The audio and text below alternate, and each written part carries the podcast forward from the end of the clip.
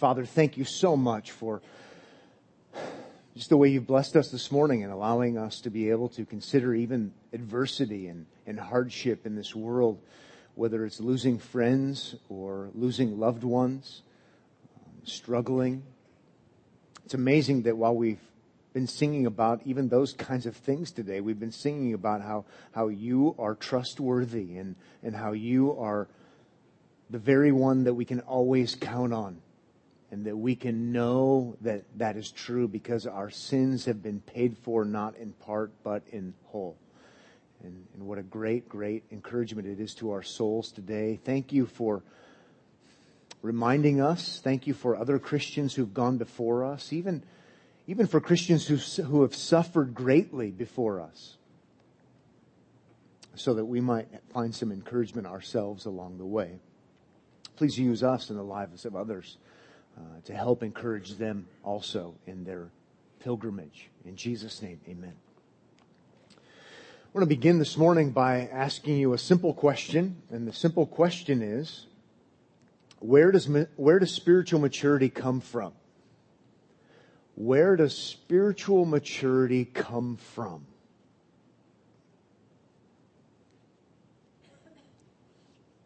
It's a pretty simple question. I would imagine you could give me a good answer, many of you. I imagine many of you, if not most of you, could give me several good answers. Some of you are thinking, well, spiritual maturity comes from God. Good job. Now you're just like my kids after Sunday school. What did you learn about today? God. Safe answer. No. It's true. Spiritual maturity has to come from God, so that's a good start. And some of you are, are thinking, well, spiritual maturity has to come from the Spirit of God. Galatians chapter 5, the fruit of the Spirit that produces things like patience and, and produces things like kindness and gentleness, self-control. That's maturity. So good job if you figured out Holy Spirit. You get extra credit if you knew it was in Galatians 5. And then the list goes on. Some of you are thinking, well, spiritual maturity comes from the Bible. Extra credit, you're thinking John 17, where Jesus prays for believers and he prays for our spiritual maturity and that it happens in relationship to the Word of God. And that's certainly true as well. We need God to do it. We need the Spirit of God to empower us in light of the gospel. We, we need the Word of God as well so that we might grow spiritually. Some of you may have thought, well, you need the gospel to grow spiritually. Romans chapter 1 would speak in those terms. Romans ends in those terms because the gospel isn't just for unbelievers, it's for believers. And, it, and as we learn more about what the Lord Jesus Christ has done for us, it, it conforms us into his image and it makes us grateful instead of prideful.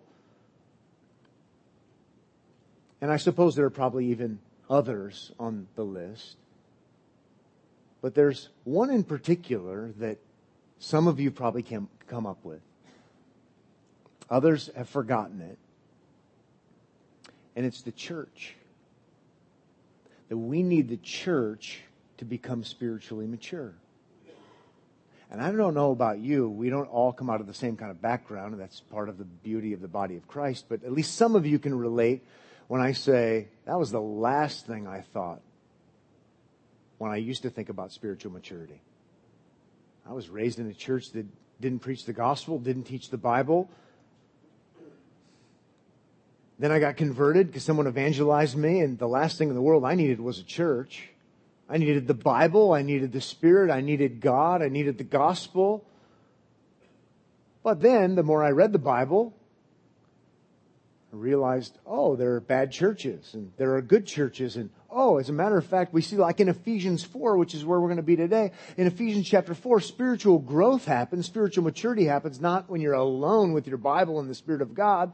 Spiritual growth happens, at least in part, in the environment of other believers, and it happens in the church. The church is, is, is building itself up, maturing itself up in love. Ephesians chapter 4 verse 16 talks about this. And so I had to come full circle. And some of you are similar. And it makes it even harder because we live in a culture that says things like, I'm spiritual, but I don't need organized religion. Translation, I'm spiritual, but I don't need the church. And sometimes people say, I'm a Christian and I love Jesus, but I'm not a church kind of Christian. And I don't know about you, but I have some sympathies with that. I, I, I can, I can empathize because the church does some pretty nutty things.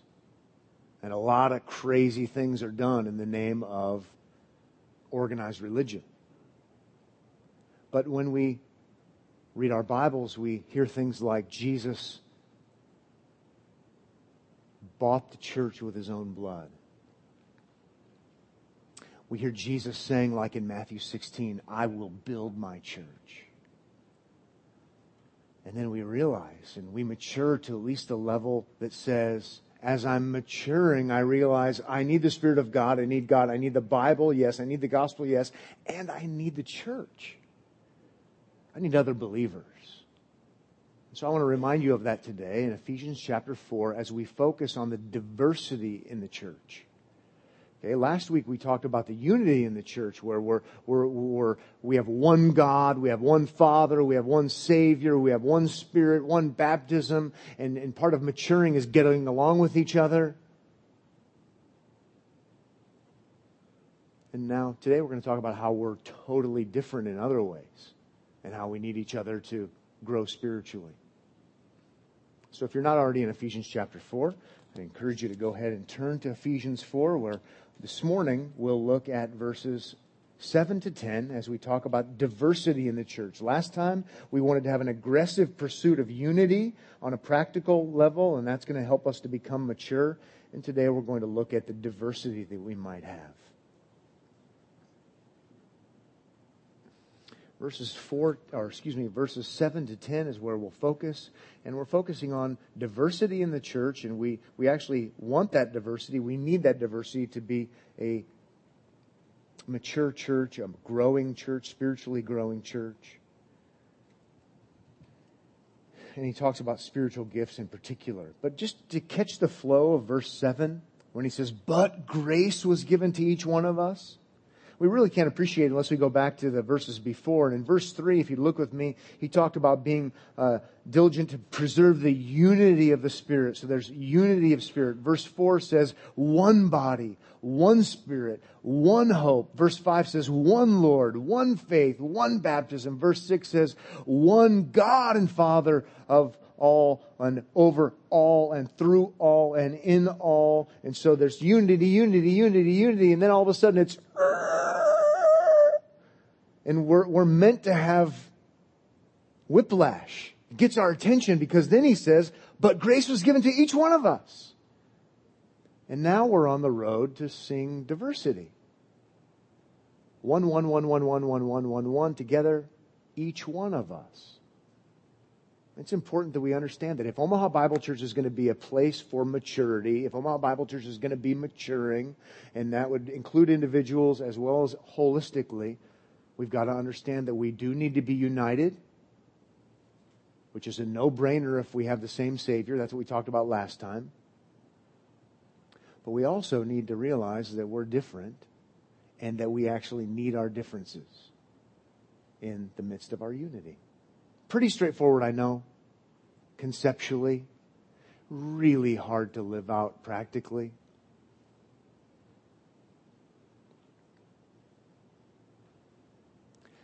And here's what I've been praying for, by the way. I've been praying that my sermon wouldn't stop right there. So I haven't been praying, Lord, please help me to be really articulate today. I've given up on asking the Lord for that. Um, help me to preach a really good sermon that people will really like. Maybe given up on that too. But I sincerely have been praying and have prayed this morning that God would have our hearts be receptive, that we would listen and embrace what God's word would have for us as a church so that we would be maturing as a church. Because otherwise, I know I can sermonize and it just kind of falls right there. It's kind of like when you're having a, a dream and you're trying your hardest to throw something and you can only throw it like six inches. You ever had a dream like that? Maybe your dream's different. You're trying to hit someone to protect someone, you know, and you, you're like, and you can't do it. It's like you're the quarterback, and in the dream you've got to throw the, the winning touchdown or whatever, and you, and you throw it right to the center instead of the receiver. I'm that quarterback in the dream. And I'm trying to throw the pass to you, and I'm only going to hit the center. That's how this will work. Apart from God enlivening, supernaturally engaging, maybe convicting you. Otherwise, it's beep, turn it off. So hopefully, we see some fruit. We're going to draw conclusions about spiritual gifts. That's how we're going to see the diversity today toward maturity. So I have a list of, of conclusions. You can jot them down if you're a note taker. You certainly don't have to do that. But here are some conclusions about gifts that emphasize diversity, and we need the, the diversity for maturity. And the first conclusion I'm going to write down, I wrote down, was that, that this passage is talking about spiritual gifts. I realize that's super basic, but it's often been overlooked as such. So look at verse 7 if you would. But grace was given to each one of us according to the measure of Christ's gift. That doesn't sound like spiritual gifts. That's why it's puzzling to us. We read verse 7 and we think he's talking about salvation. Grace was given. That sounds like Ephesians chapter 2 verses 8 and 9. Um, why, why would we say this is a spiritual gift passage? Because in the greater context and in the flow of things, the end of verse 8 tells us. He's still talking about the same thing at the end of verse 8 and it says, He gave gifts to men. And so just like Romans chapter 12 and 1 Corinthians chapter 12 and 1 Peter chapter 4, those spiritual gift passages, sometimes we forget Ephesians 4 is one of those passages. So add it to the list. When he's talking about giving us grace in the context, he's talking about giving us these gifts. And so we need to remember that, and it'll help us have a richer perspective on spiritual gifts and the importance. And amazingly, it's going to be tied to the work of Christ on our behalf his gift to us in salvation and his gifts to us in the church.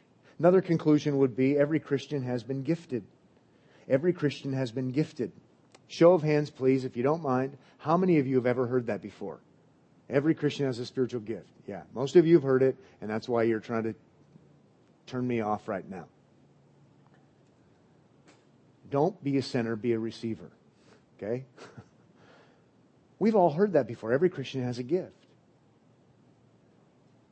Maybe that's not true. Maybe not everyone has heard that before. Many of us have.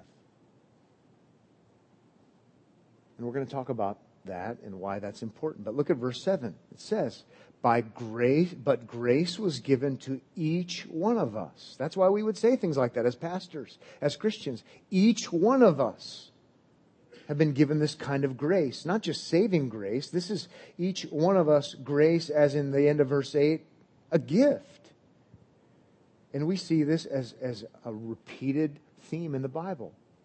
If you would, I'll invite you to turn to 1 Peter chapter 4. Uh, 1 Peter is where we did our scripture reading earlier this morning. So if you need a page number, it's in the bulletin uh, toward the end of the Bible.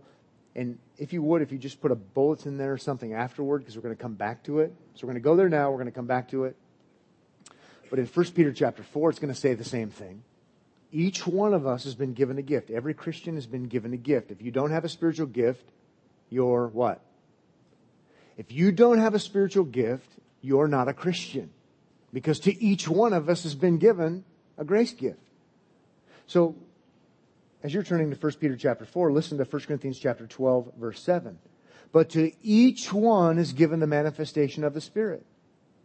Then 1 Peter chapter 4, verse 10 says, each one has received a special gift. That's all I want to just see for now, but just put a marker there. And then back to our verse, each one of us has been given this grace. And so God graciously and kindly was speaking to those who went to public school like me, and he says, each one, each one, each one, just in case you're slow on the uptake, each one. Every Christian has been given a spiritual gift. And so I'm getting fired up about it, motivated, because apparently we don't hear this very clearly, and God keeps saying it clearly. And so I'm trying to say it to you clearly. If you're a Christian, you've been given a spiritual gift. If you are a Christian, you've been given a spiritual gift. I've been given a spiritual gift. All Christians have one. And we're not going to spend a lot of time, in fact, this morning, very little time on specifically what they are, somewhat by design. There's a time and place for that. We'll talk a little bit about it later. I just want you to know that God has given you some kind of supernatural ability, whether you know what it is or, or whether you don't, some kind of supernatural ability that the Lord Jesus Christ has given you. And it's in the greater context of Ephesians 4 for maturity in the church. It's all we really need to know for now. But it's to each one, to each one, to each one. And so it's not, well, those who were nice got spiritual gifts and those who were naughty didn't. Ephesians 2 would have us all in the naughty category, okay? But to each one, it's not the haves and the have nots. Sometimes people say, oh, Omaha Bible Church, you go to Omaha Bible Church, do you believe in the gifts there? Now, I know what they mean. But I don't like to play within their categories. And I say, absolutely, we believe in the gifts there. Of course we believe in the gifts because everyone who's a Christian has been given a gift. To each one, to each one, to each one. And so I sure hope you say we believe in the gifts there. Now what they mean is do you believe in all the spiritual gifts existing, you know, always and forevermore? And that's a whole other topic. I don't believe that the gift of apostleship is still functioning today, and they're asking me really about things like that. But don't, don't relegate yourself to saying, no, we don't believe in spiritual gifts at Omaha Bible Church. Well, then we're not Christians. because all Christians have been given a gift. It says it right here. Each one. Some kind of supernatural ability. Now, he doesn't spell it out here, but by careful inference, I would say, in light of the other passages like 1 Corinthians 12, the assumption is that no one has been given all of them. Otherwise, we wouldn't need the church for maturity. That's a real important point. I don't have every spiritual gift. By the way, if I had every spiritual gift, I wouldn't need you. I wouldn't need to be here. And all I would need is my Bible and the Spirit. If you had every spiritual gift, you wouldn't need me. And so we have to remember that when we act like we don't need the church functionally, we're acting like we've been given every spiritual gift. That's not helpful. It's not helpful at all. How about on a different level? If my family is grow, going to grow spiritually, if my wife and my children are going to grow spiritually, they need you. They need the church. This is important because in certain circles, what ends up being emphasized is the dad, in a sense, is the only one who brings about spiritual maturity in the life of his family. Though it's never said, that's saying that the dad has every spiritual gift. For maturity, we need our Bibles, we need the Spirit of God, we need the gospel, we need God to do it, but we need each other for the building up of itself. Christ gave gifts to each one. We need to remember that. If Omaha Bible Church is going to be increasing in health, we've got to remember every Christian has been gifted. Let's look at another conclusion. Pretty simple one. Gifts are just that. Gifts are gifts. Verse 7 again, grace was given to each one of us. So grace means gift. So gift was given. Given was given. grace was graced. Grace was given. Grace was given to each one of us according to the measure of Christ's gift. So just like your new life, Ephesians chapter 2 verses 8 and 9, just like your new life was given as a gift, your giftedness was given as a gift. That doesn't mean it didn't cost anything. As a matter of fact, we're going to see it cost a whole lot because it's tied to the work of Christ. Furthermore, it doesn't mean that it's not valuable. Sort of like when you're given a gift by your maybe mother-in-law or something and it's not valuable uh, because you didn't have to pay for it and you didn't really want it to begin with. No, Christ gave you a gift and, and it has to do with His work on your behalf. It's very valuable even though it was free to you. Furthermore, it's a gift, but that doesn't mean it doesn't have any obligations.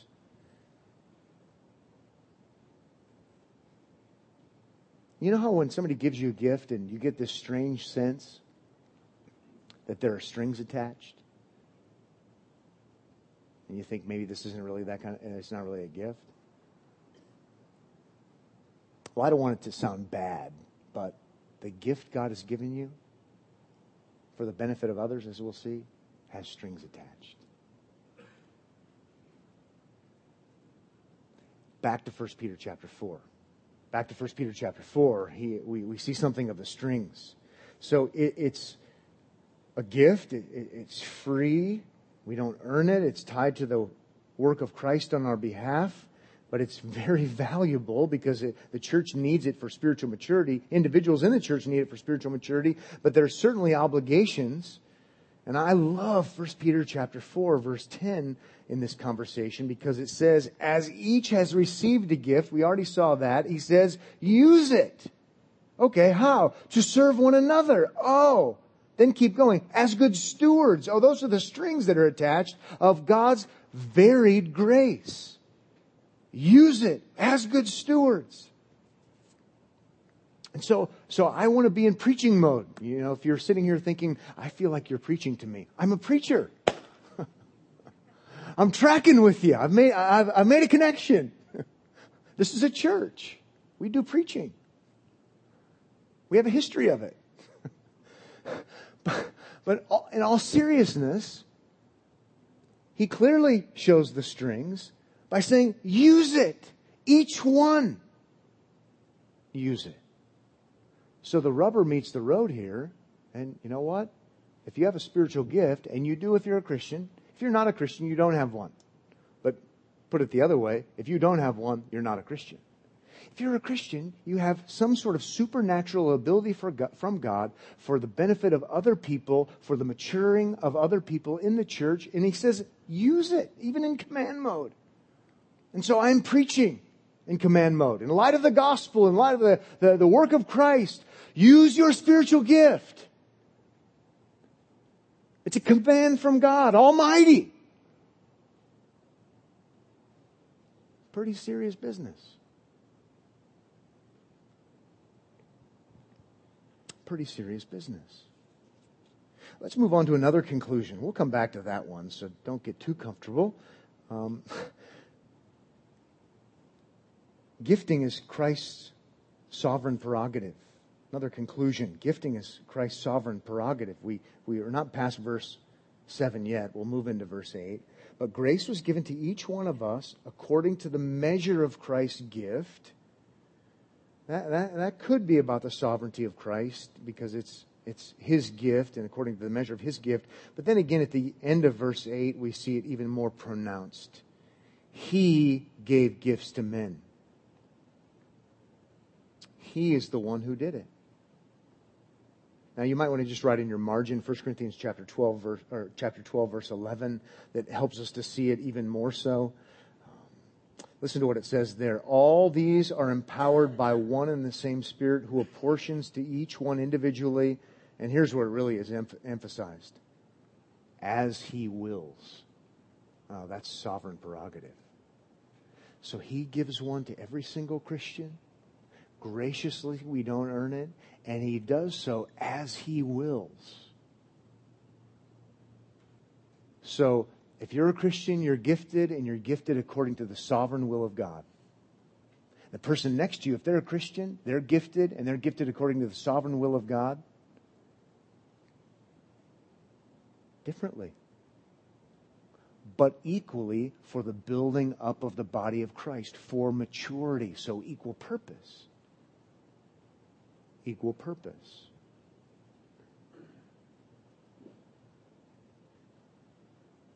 This helps me because it helps me not to be self focused, but to keep my eyes on my responsibilities and not your responsibilities. It might help me from not from having keep me from having gift envy. God, why have you called me to be this and not that? Makes me think of gift exchanges. I hate gift exchanges. you know? I always want somebody else's gift. let's be honest, I just want the gift I bought. That's not always true, but you laugh because you know what I'm talking about. I always get the dumb gift, or somehow I get a good gift and somebody else takes my good gift. Maybe this is more how the church really works. it's not how the church is supposed to work, but so many times it's how it ends up working. It's not like that. I've been given a gift by the Lord Jesus Christ for the benefit of others and their maturity and the building up of the church ultimately. Jesus gave it as He wills. And so it'd be really good for me to embrace that. It'd be good for you to embrace that too. Now, I think it makes some sense though why sometimes I have gift envy.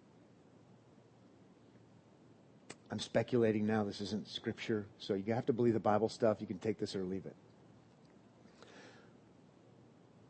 Sometimes I want somebody else's gift.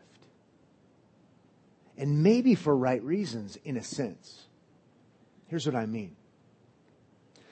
Let's say you're a mature Christian, you, you, you've been gifted by the Lord Jesus Christ, and, and you are committed to prayerfully, thoughtfully, passionately using your giftedness. Not for your own exaltation, because after all, it's for others anyway, but actually for the good of others and for their maturity, and that's the kind of person you are. If that's true, you're, you're gonna have a kind of joy, because you're doing what you're gifted to do, and you're not self-centered, you're actually centered on other people, you're going to have a kind of demeanor that is a healthy, mature kind of demeanor. And you know what? That's attractive. There's something about you that I want. That's helpful for me at least. To say, you know what? I need to learn from that. I need to learn from that. And, and if I'm doing the very things that I've been called by God to do and doing so prayerfully and thoughtfully, not for my exaltation, but for the benefit of other people, you know what? Actually, now I am going to be like that other person who's gifted differently in that I'm going to have a kind of joy and passion that they have, even though we're doing different things. Practically, that's helpful for me. You can take it or leave it. But you'd think if we're doing what we're supposed to do, there's something about that is, that is enviable, that is attractive, enviable in the right kind of sense, a Psalm 1 kind of sense. And so look for other people who maybe you'd like to be like because they have a sense of joy and motivation and but don't try to be just like them. Try to do what God has called you to do and you'll be like them in another sense. And then one we often overlook, and that's another conclusion gifts are associated with the victory and humility of Christ. This is the one I starred on, on the list of conclusions because it's maybe overlooked oftentimes and it's so helpful gifts are associated with the victory and humility of Christ. Look at verse 8 now with me if you would. Therefore it says, when he ascended on high. This is when you hear the hallelujah. You know, this is like, oh, this is great.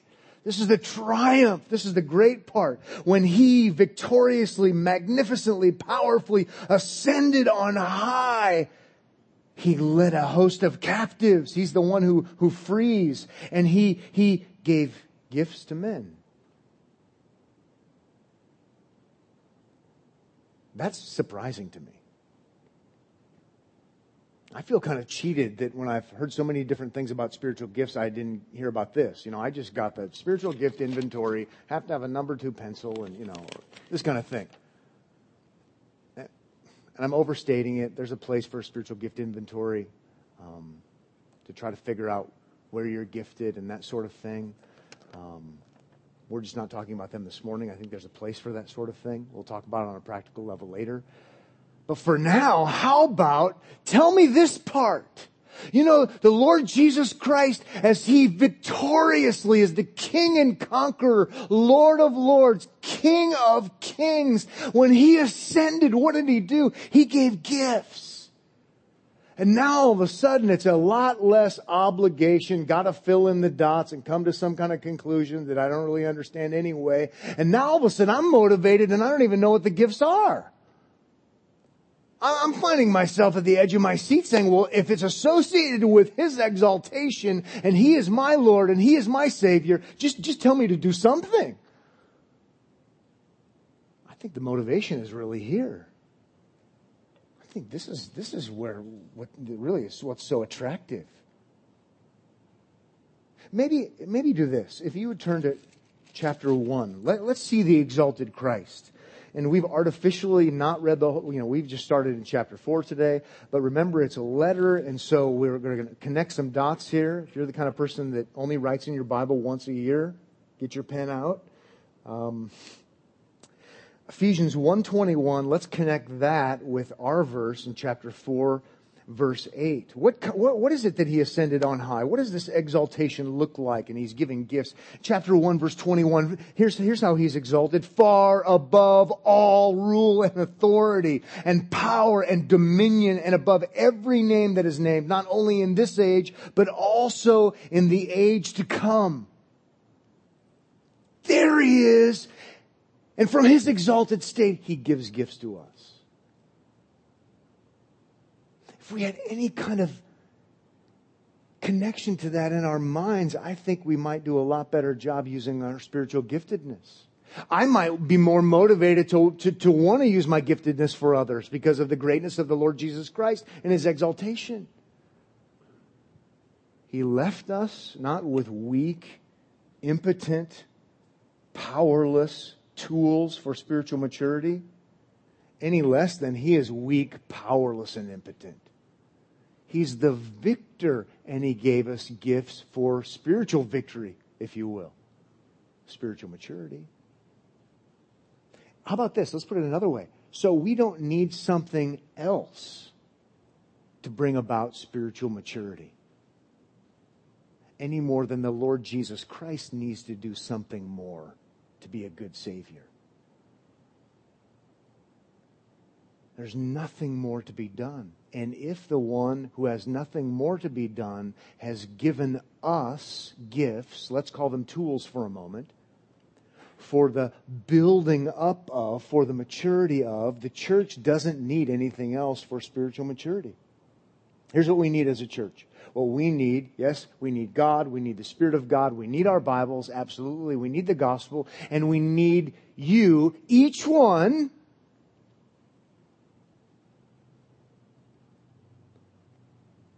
to get up off your chair and do something for the benefit of others and the maturity of the body of Christ because you've been uniquely gifted by God to do this. I'm preaching again. I'm a preacher. But I'm a pastor. The Bible says pastors are to be under shepherds because you're under the chief shepherd whose name is Jesus.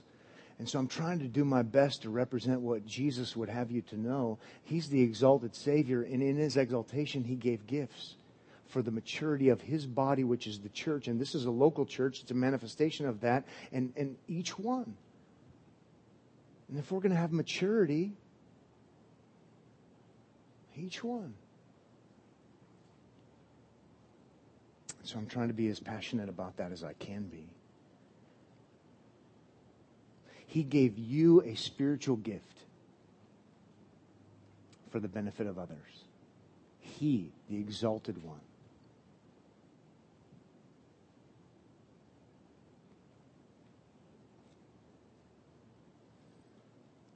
Makes me want to praise him.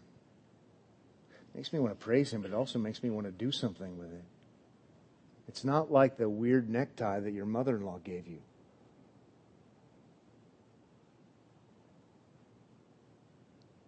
It's not that kind of gift. Sorry, mother in laws. Why do we always take shots at mother in laws? They're all so wonderful.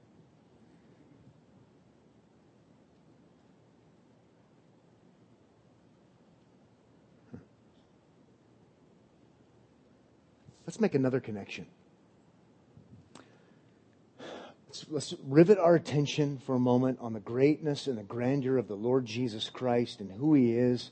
And every Christian is going to find that to be true. Everyone who's really a Christian is going to say, Oh yes, tell me about how great Christ is and tell me about his exaltation. I want to worship him. Every true Christian would, would find that appealing.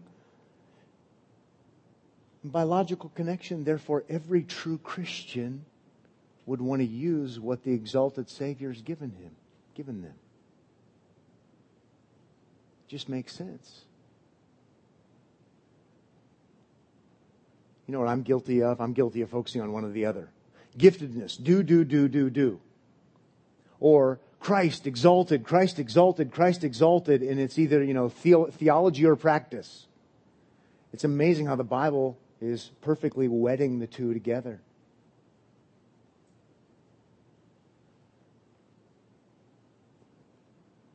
Very, very amazing.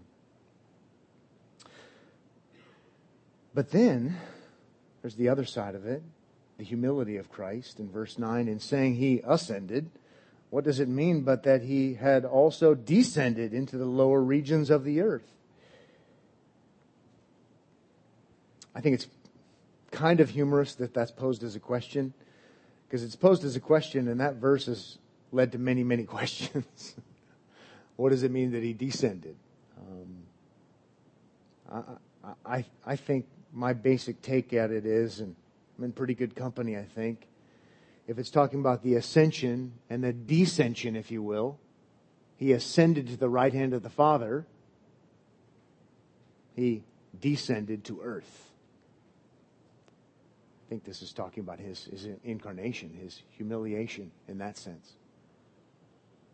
We're not going to emphasize that today, but I think that's the idea, what he's getting at. But, he, but here's what I do want to emphasize today Jesus humbled himself and became one of us. It wasn't just so he could give us spiritual gifts. But please do know that he humbled himself so that he could give us spiritual gifts. And not only for that reason, but it's part of the deal. He humbled himself. He descended and he ascended gloriously. And related to that great work, holistically, he gave gifts to human beings like us. So that his body that he redeemed by his work of coming and going, we could become mature and not be Christians in diapers all the time. Sucking our thumbs, fighting with each other growing up spiritually because we're serving and we're helping and we're using our supernatural abilities. And so, in one sense, our serving, our use of giftedness shows what kind of gospel we believe in. Which is troubling and encouraging all at the same time.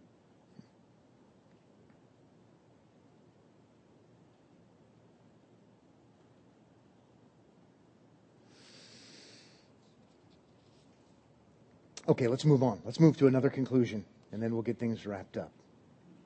Another conclusion, we've, I've already mentioned it again and again and again, but just to spell it out one more time. Final conclusion gifts are for the maturing of the church. Gifts are for the maturing of the church, and I'm not going to point to one verse. I think that's the whole thrust of chapter 4.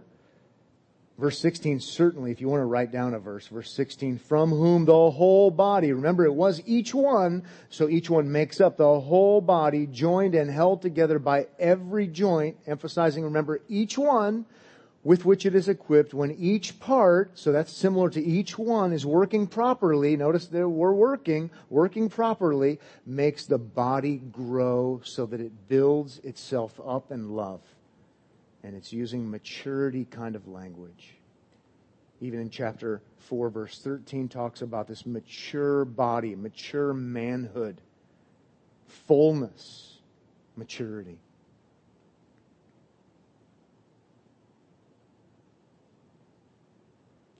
And so, once again, my prayer is that my sermon isn't stopping right here. This is for our maturity most of you, if you were asked, would you like to go to a mature church or an immature church? Most every one of us would say mature. So then the follow up question is what are you doing about it?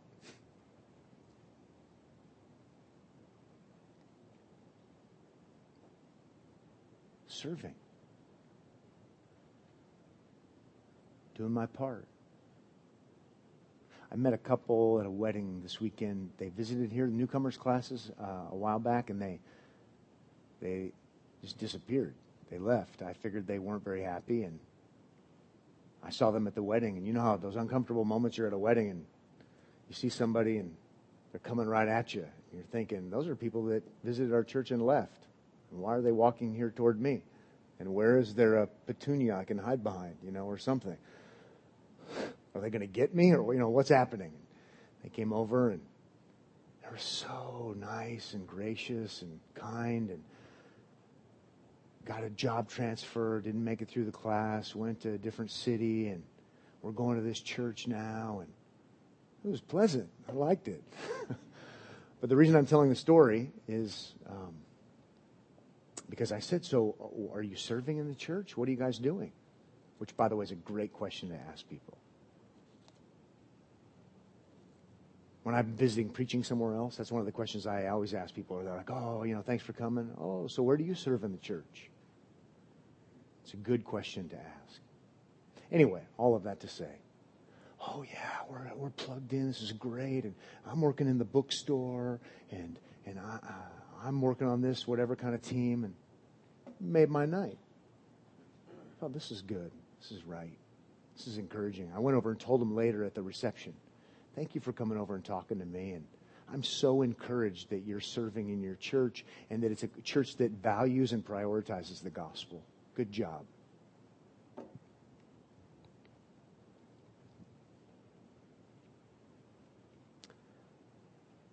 If Omaha Bible Church is going to be a maturing church, notice I didn't say mature, a maturing church, you need to do something. You need to use your supernatural gifting for the benefit of other people. You know how the saying goes? 90% of the work is done by what? 10% of the people. That's really sad when it comes to the church. It's true. It's true for an immature church. I'm afraid sometimes we're becoming more and more immature. So I'm motivated to do something about it. I'm hoping you're motivated. In the fall, we're going to have a conference, um, and our speaker is R. Kent Hughes. Some of you would know his, his books, his ministry wrote a book called The Disciplines of a Godly Man. His wife wrote a complementary book for ladies. It's just a good Christian, helpful book. He's written some other things too. Very kind, can be soft spoken. You'll like him. But he was also a pastor for many, many years. And so he's willing to love people enough to say things like this. The bottom line for every Christian believer is that each one of us should be involved in some kind of church ministry. But those who have no place of service in the church are aberrations.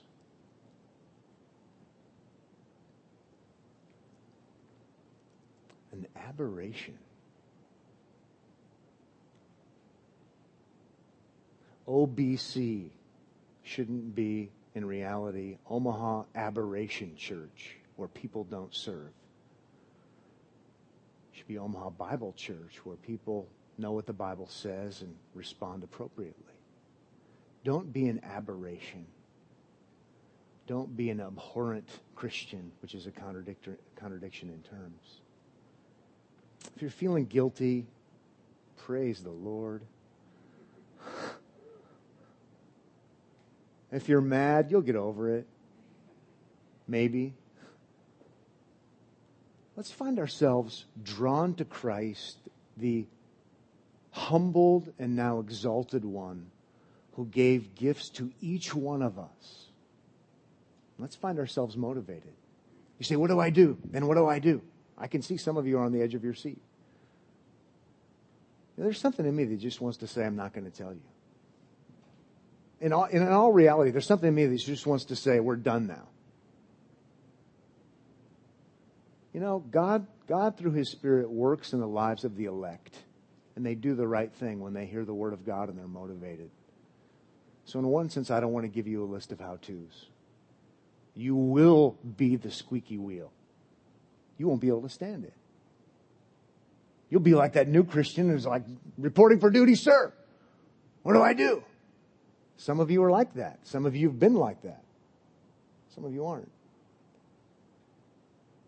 But I do want to say, you could start by looking at the biblical passages that talk about gifted, talk about giftedness. This is one of them. 1 Peter chapter 4 is another one. Romans chapter 12 is another one.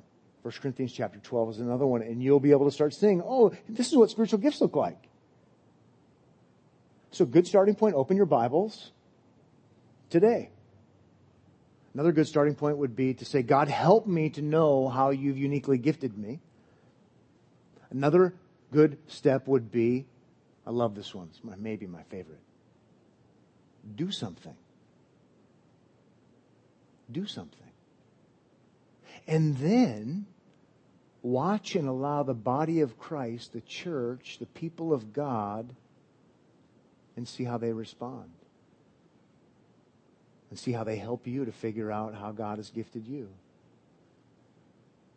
And Omaha Bible Church will look more like Omaha Bible Church and not Omaha Abhorrent Church.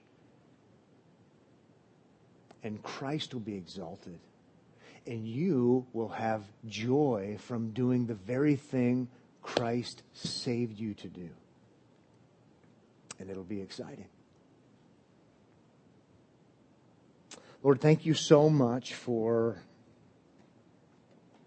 boldness, for compassion, for the truth, for the Lord Jesus Christ mostly. Stir up your people to act like Christians for the glory of Christ, for the good of others. Impress us. Impress us with a good and appropriate and fitting response to the preaching of your word. In Jesus' name, amen.